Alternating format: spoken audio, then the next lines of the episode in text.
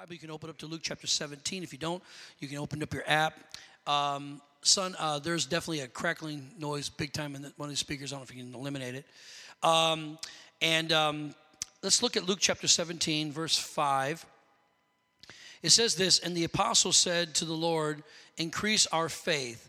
So the Lord said, If you have faith as a mustard seed, you can say to this mulberry tree, Be pulled up by the roots and planted in the sea, and it would obey you. So much here, but let just let me just unpack it for just a little bit, right here for just a moment.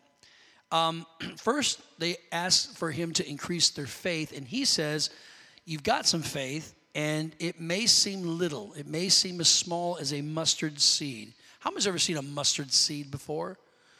Okay, a lot of you have. Very small. So small that if we dropped it on the carpet, very difficult to find it. Tiny little seed. And but you plant that seed and it actually gets so big that it actually produces branches so birds can nest in the branches. So interesting how something so small can actually become something so big.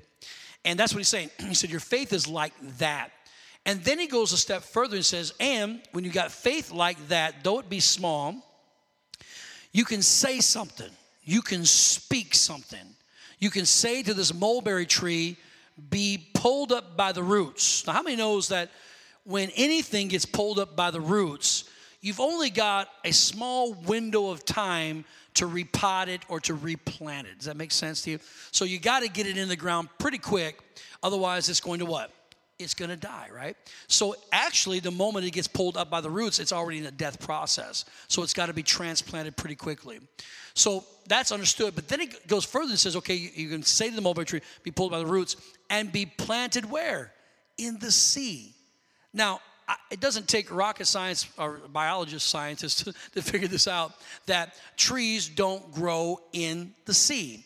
You can't plant a tree in the sea.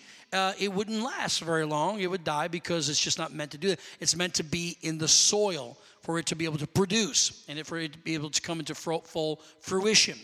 But Jesus said, you can take something and unplant it, and you can plant it into an unfamiliar place or a, an environment it doesn't even belong in.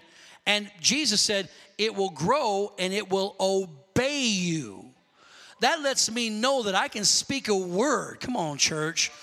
In faith that doesn't even make any common sense. When the doctor gives me a report and says you got six months to live, that may that may be what the report says, and that may be the fact, but it's not the truth. The truth is whatever I say. Come on, according to God's word, by his stripes I'm healed. And when I say that, life comes and lives in that territory, in that environment.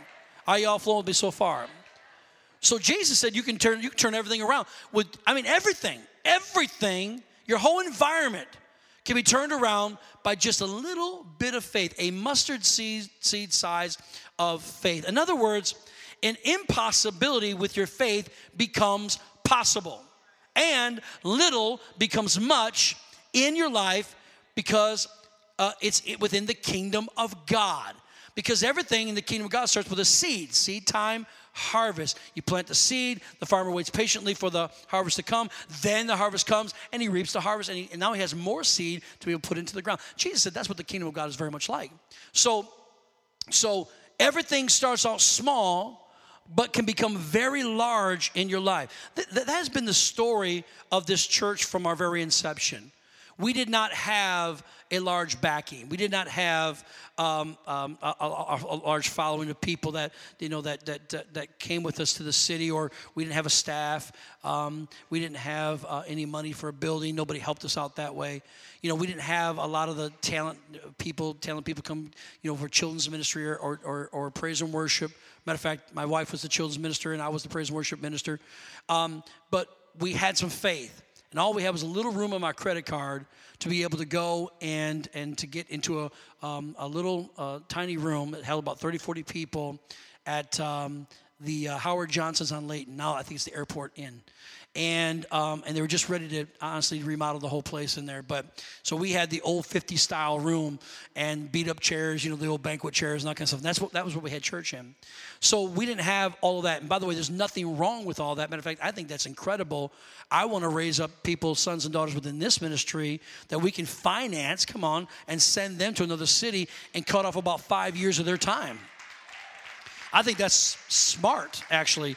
Um, but that, that wasn't our story. It started very small. It started with what we had. And you can, one thing after another, one uh, situation after another in our church was the same way. Heartbreak Hotel was a major event that we put on, uh, production uh, that was a soul winning event, and, and we did it for many, many years. And we only had 30, 35 people or so that were coming to our church, and we had every single one of them committed to be in it, and their friends, and their neighbors, and any visitor that came to our church. And it was a look-alike deal where you look like Dolly Parton or you look like, uh, uh, El, uh, not John, what I get that? Forget, look like Elvis. Um, who else do we have? Charlie Daniels. Those are some of the old time. What were the newer ones though? We had, uh, huh? All of them, praise God. We had all of them, and, and they would they would come in, and um, they were lookalikes. And then we had one side we had Heartbreak Hotel, the other side we had Hotel Hallelujah. So we had Christian act lookalikes, so we had secular acts that look alike, and they're lip syncing, and it was amazing.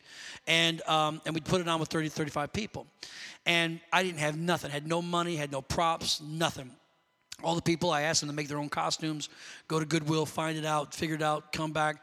We didn't have a sound system we had to add to our sound so i had no lights had to borrow somebody's lights a dj's lights. He asked me if we could put them on our ceiling for about three four weeks we did that.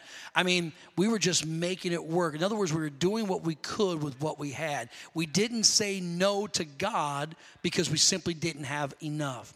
I want you to look at uh, 2 kings chapter 4 verse 1 a certain woman of the wise of the sons of the prophets cried out to Elisha. This woman was a church woman. Her husband was a prophet, one of the sons of the prophets. So she knew all about she knew all about God and his ways. Elisha said, "Your servant my husband is dead, and you know that your servant feared the Lord." And the creditor is coming to take my two sons to be his slaves. So Elisha said to her, What shall I do for you? Tell me, what do you have in the house? And she said, Your maidservant has nothing in the house but a jar of oil. Then he said, Go borrow vessels from everywhere, from all your neighbors, empty vessels. I bet she was thinking, I need to borrow the full kind of vessels, not those empty kind. I need some help around here. But he said, Go get the empty ones. He's asking her to take a risk of faith. Do not gather just a few. And when you have come in, you shall shut the door behind you and your sons, then pour it into all those vessels. That little bit of oil, start pouring it into the vessels. That so blows my mind. And set aside the full ones. So she went from him and shut the door behind her and her sons, who brought out the vessels to her, and she poured it out. Now it came to pass, when the vessels were full, that she said to her son, Bring me another vessel. And he said to her, There is not another vessel. So the oil ceased. Then she came and told the man of God, and he said, Go sell the oil and pay your debt. Very practical, based on a supernatural miracle. Go sell the oil and pay your debt. She got into the oil business. And you and your sons live on the rest. Looks to me like this woman got a turnaround in her life. She went from, oh my God, what am I going to do? They're taking my boys away. I got no way to pay my debt to going to uh, Hawaii and living for the rest of her life. Come on, somebody say amen. She lived on the rest of the money. The man of God asked her, What do you have? Seems like a really ridiculous question to ask because the woman just got done saying, I, I haven't been able to pay my bills. Help me because they're coming to take my boys away to work the pay, the debt off in, in, in debtor's prison. And she's beside herself. She's distraught. She's discouraged. And the man of God says, What do you have? This woman, no doubt, walked through her house a million times before he ever asked that question, looking for anything. Maybe her husband had a little bit of money behind the cupboard or, or, or under a floorboard or, or looking for anything. I mean, she probably went through that house with a fine tooth comb, so to speak, in order to find something that she could pay that debt off so her boys wouldn't be taken to prison and they could live, right? But she, she, he asked her, What do you have, anyways? And she came up with the answer, Nothing. Her first answer reply was nothing. Be careful when you say you have nothing. It's not that you have nothing, it's that what you do have has been labeled not enough to fix your problem. And when we look at what we have, we're going to always be discouraged because it's not enough to take care of our situation or planning for the vision that we have or whatever it may be. So we don't look at the thing, we look at what we know God's word says about the thing, which changes the thing forever to give us the supplement or the increase we need to take care of the problem that we're involved in. I can't say that twice. Amen. So this is interesting to me. He asked a question he should have already known the answer to, but he asked it by faith. Men of God are not to look at the people and determine, well, there's not enough there to take care of anything because, after all, they don't have anything and that's just the way it is. In other words, he's got to look beyond that. He's got to see the way God sees and go, wait a second, we all got something. I don't care if it's small, and that little bit can change my life forever. I'm preaching real good right now. How can two people who have no laboratory, no scientific background, no biological training, no DNA understanding, no money, no house, no job, and no common sense make a baby? You know why? Because it only takes a seed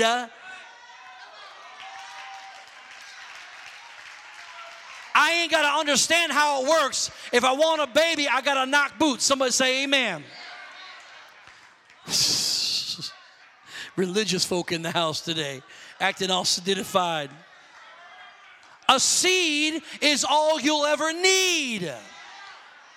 And a human life can come into the picture. It's the same thing in the kingdom of God. The man who gave his servants the talents, he said, One, I give you five, to another, I give you two, to another, I go, I give you one, I'm going away, I'll come back to collect what's mine.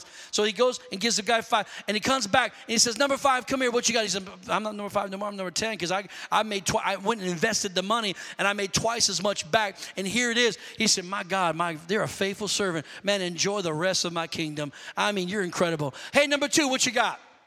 Sir, I'm number four now because I, I doubled your money. I went and I, I, I invested it and, and I, I, I, jumped out and took the risk. And, and here it is. He said, Man, you're incredible. I mean, just go enjoy my kingdom. You're an incredible man. He goes, Number, number one, what's up? What you got? Yay. What do you mean, hey? He said, All I got is one. I, I, was afraid and, and I, knew you to be austere. In other words, a real strong businessman, you know. And, and, and, and so, in other words, he didn't have a relationship with him. He really didn't know who he was. He just assumed he was going to be mean and tough. And he said, he said, and so, and so, uh, you know, I went and I hid it. I buried it in the ground so I wouldn't lose it. But here it is. I got it back for you. He said, you wicked and you lazy servant, get out of my kingdom. That's what your, that's what your loving Savior said. That was his parable.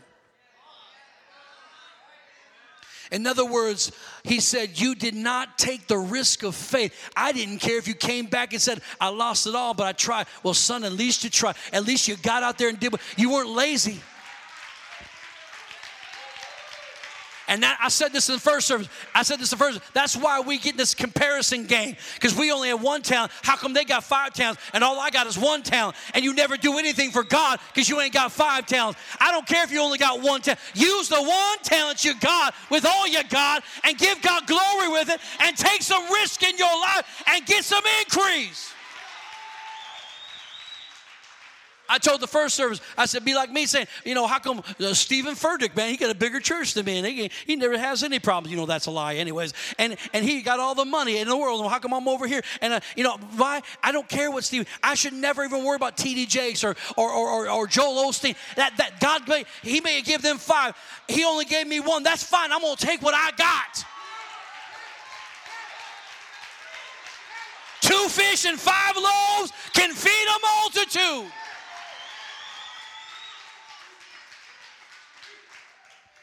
If you hoard it, you lord it. So where's God in it? But if you plant it, He'll grant it.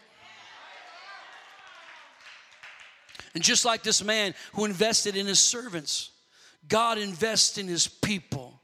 It may seem small, but it can turn into something beautiful. It can turn into something huge and be a source that will continue to feed you and your family for a long, long, long time. Church, we invest in what we love. That's a given, that's an automatic. If you love something, you'll invest into it. If you don't love it, you'll never give toward it. Whatever you love, you give toward. So if you love your spouse, you give toward your spouse. You love your kids, you give towards your kids. If you love your church, you give to your church. If you love God, you give toward God. See, whatever you love, you invest in. And what do we invest? It's simple. We invest all of us. And what is all of us? Our time, our talent, and our treasures. Our time, our talent, and our treasure. Look what Psalms 23 1 says. This is where David gushes over God and he yields himself to, to God. He yields everything to him, declaring him to be the one who is in control. He said, you are my shepherd. In other words, I'm done being my own shepherd, lording over my own life, trying to find my own way. You're my shepherd. Wherever you lead me, I will go. Wherever you guide, I'm going to be right behind you. He said, The Lord is my shepherd. I shall not want. Get that in your spirit today. If God becomes your everything, if you give your time, your talent, and your treasure to God, and He's really your shepherd and you're really the sheep, you'll never want for anything anything the rest of your life. I don't care what, if it's love, relationship, money, security, happiness, joy, whatever it might be, He'll supply your every need. He makes me to lie down in green pastures, He leads me beside the still waters. Um, he restores my soul. He leads me in the paths of righteousness for his name's sake. Yea, though I walk through the valley of the shadow of death, I will fear no evil, for you are with me. I gave everything to you, you're to give everything to me. Your rod and your staff, they come from me. You prepare a table before me in the presence of my enemies. You anoint my head with oil, my cup runs over. Surely goodness and mercy shall follow me all the days of my life. Now, look where he says he's going to invest, and I will dwell in the house of the Lord forever. All right, so where do we invest? In the house of God. Why do you think most Christians on a Sunday are completely tempted all the time to stay home? Because the devil knows that their investment, their greatest investment is in the house of God. That's where God shows up strong in their life. Amen. So, why do we invest in the house of God? It's the gathering of God's people.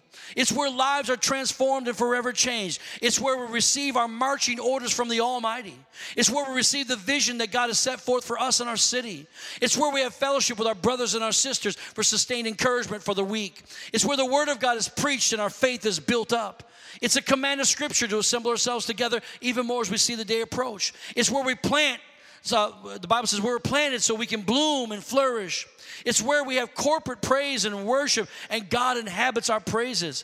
It's where the power of God is released. One can put a thousand for sure, but two can put 10,000 to flight. It's where the river flows, according to Jer- Jeremiah, and we get swept away by the current of God's glory. It's where generations of family members are blessed, healed, delivered, saved, and restored and encouraged. It's where our city has a place of focus to know who God is. They may never know my name or your name, but they hear the name of faith builders. It's a place where they can go. It's a visual aid. It's a, it's a place where they can say, oh, that's what God does.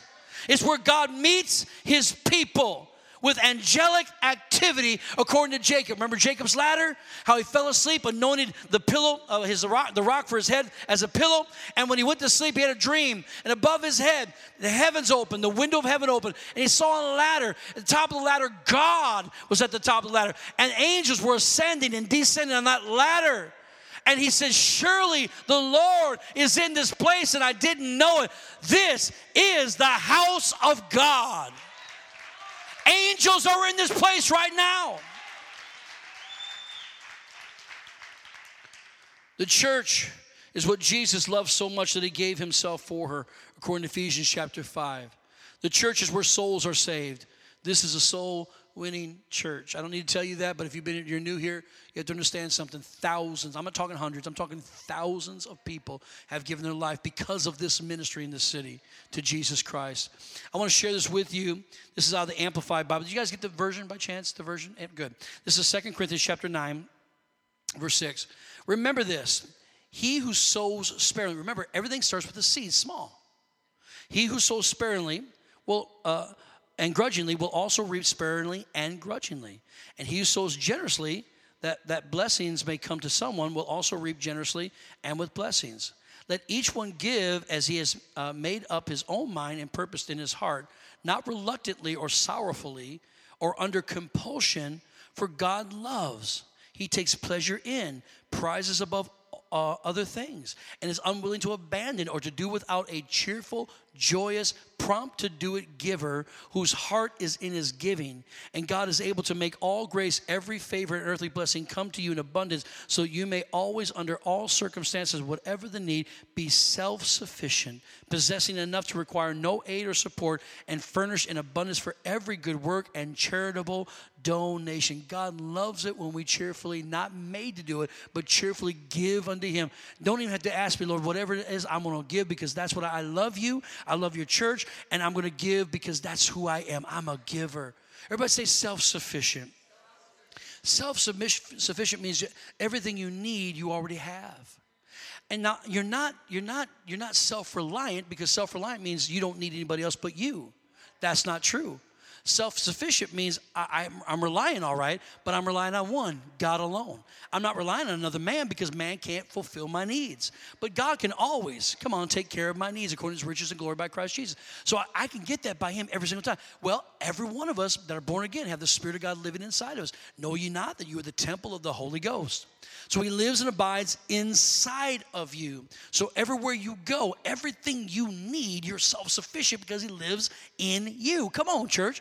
Whether that's a solution to a problem or a financial breakthrough or a miracle that comes your way, either way, it's because you're self sufficient. That's where God wants us to get to. Church, everything we need in this church for the vision God's given us is already in this church. This is it. This is the church. There's a miracle in this house. Just like there was a miracle for the woman in Second Kings, and she said, I've got nothing but a little jar of oil. That's all. To, it, it just takes a little, and God does the rest. He does the miracle. We are going to raise all that we need and more for our online campus. It's going to happen. Every bit of it. Some of you, God has been speaking to you to increase your pledge, whatever you pledge. Some of I, I felt this this morning. I put this together. Not I put it together yesterday, but I, I, felt this morning as I was reviewing it. I felt strongly to just say, "Go for it." If God says, "Give more," give more. Just do it. Just go for it. Faith comes by hearing, and hearing by the word of God. So obviously, your faith is being lifted up. Whatever He tells you to do, just do it. The man of God told the woman to go borrow vessels, vessels but not one, not a few. He said, "Go borrow as many as you can. Go for it."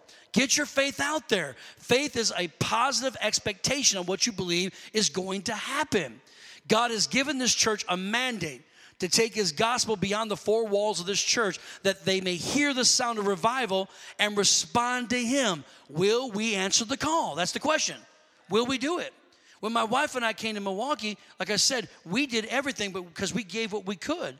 And church, it's because we had a dream. Well, we have a dream here at Faith Builders, and you're a part of that dream. We want, we want to preach the gospel to the world. And one of those ways that we do it is through a lens of a camera and the technology of the internet, which, by the way, is free. I've been on television. It's not all what it's cracked up to be, it's a lot of work, it's a lot of money. And I said, Lord, I, I have no desire whatsoever to go back on television. None, zero.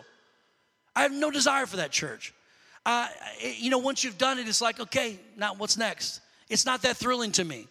What's thrilling to me now is doing what God's asking me to do in Milwaukee, what God's asked me to do right here. And we have so many pastors, they just can't wait to get their face on a billboard. My God. Can't wait to get their name on a tag on, a, on their desk or an emblem on their, on their door. Like that's some big deal. Church, I don't care about none of that stuff. I just want God to be lifted up. And the only way for us to do that is if we all come together and pool our time, our talent, and our treasure. And he told me to do this. I wouldn't do it otherwise. And raise the money so we can go online. If it don't come in, we won't go on. Period. But I'm believing God that it's not just to come in. We're to have $25,000 just to come in. I'm believing God for that. I don't care who didn't show up today. I'm believing God. That's where my faith is. We are self sufficient. We can get the job done. All we've done thus far is because of this church. We didn't have any outside help, none. It's just this church. Even when I was a kid, I knew that. I was telling the first service. Even when I was a kid, I was never broke. Broke is a mentality. People walk around, I, I can't do that, I'm broke. Quit saying I'm broke. you'll have what you say. It's, uh, poverty is a mentality. Well, not the people that live there. I'm telling you, the people that decide to not have the mentality, the people that get up out of there. And for some people, it's harder than others. No doubt about it. Just means God's to give you more grace and favor to get it accomplished. And so it's a it's a mindset. And I was a kid, I said, Dad, I want this. He said, Well, son, no problem. You can have it if you want it. But you got to work for it. I'm not to give you the money. Little guy. And so he gave me little jobs. And I learned, don't even ask dad anymore. He said, I ran out of jobs. I can't give you more money. And so I learned a long time ago if I wanted to get something, I had to go work for it. So work for me was just a means to an end to get the cash in my pocket, go do what I wanted to do. So I was, I, I, just, I, I just understood. And if, if, you, if you look at jobs as like nothing's beneath you, if you're willing to work hard, you will be, every need will be supplied. I promise you. God will take that little bit and make it something great. But we live in a generation today, man, they want something for free.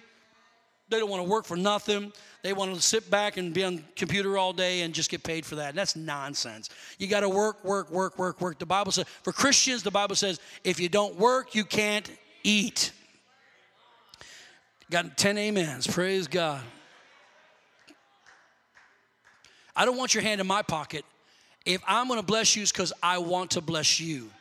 Don't be taking money out of my pocket. That's called thievery. That's called being, that's, that's, you're stealing now. Now you're stealing. I want everybody to be supplied with the ability to work. And when I was a kid, I thought, well, I want this. So me and my buddy, I was nine, he was 10 years old.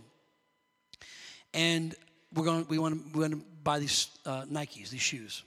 So they were, they, were, they, were, they were bad. They were the latest thing back in those days. They were, they were tough. So, but they were going to cost a lot of money. So we went in, we pulled our money together and went to, we were at a garage sale and we bought an old lawnmower. When I say an old lawnmower, I'm not talking about the kind. I'm talking about, I'm talking about the one with no motor on it. You ever hear those? Click, click, click, click, click. And we bought one of those things. It was busted up and we pulled our money together, five bucks a piece or whatever it was. And we bought it and we took it back to this garage, man. And we, we, we, we oiled it up and got it working good. And we started making the blades nice and sharp. You know, we got it looking good and, and working correctly. And we started knocking on doors. Hi, we're here. Uh, if you'd like to have your lawnmower, we'll mow your lawn for whatever it was, three, four, five bucks, whatever it was. And they'd say, sure. And man, we clip lawns, man, every 30 minutes, bang, we're making four, four or five bucks, four or five bucks. I mean, not only we paid it off real fast, but now we got money in our pockets, so we go to Shakey's Pizza. Come on, someone say amen. Oh, Mojo potatoes. Hallelujah. Love Mojo. And so, and so, and we, we go, we have everything we wanted. And when I ran out of those ideas, and then when the wintertime would come, and you couldn't even mow the lawns anymore, and we would go, and guess what? We would go and get our shovels, and we go shovel people's driveway. Why? Because my mom and dad were not going to give me no money unless I was willing to work for it. So we would knock on doors. We had a couple old beat up shovels, and we say, "Can we shovel?" I remember the year '78 and '79 when we had that, that incredible blizzard that hit through Milwaukee and Rockford and Chicago, and we all got we got snow up. And literally, remember, we could you could literally walk off of your roof onto the snowbank. I mean, it was like what the heck? I mean, and we were snow. I mean, we're talking about banks now, and we're little kids, and we could barely go over the above the banks, and we're shoveling, man, five bucks a pop, bang. And they said, "Well, son, you know, we yeah, we got a snowblower, but you know, my husband gets home, he'll gonna he's gonna do it." And I said, "Well, how, how, would you like to have your your bushes shook? What does that mean?" Well, you know, you got your bushes there; they're all hanging low, and and that weight could break those branches. We'll shake them for you. She said, "Sure, I'll give you a quarter." Now we have a bush business. Come on, somebody, and we're shaking bushes, and we're making quarters. Come on. And when I didn't have that job, come on, somebody, I would say, you know what? We're going to have a little uh, lunch at McDonald's or whatever. So we go down to the railroad tracks and we go collect those bottles. Come on. And now you get what? Five cent deposit on each bottle. You clang, clang, clang, clang, clang, walking down the street. Come on. And you return them and you got yourself a couple bucks a piece. And now you go to McDonald's. Never broke. Never. Always self sufficient. If you're willing, broke is a mentality. Broke is a mentality. Amen. We are in the time of atonement, and the blessing comes during this season. Without a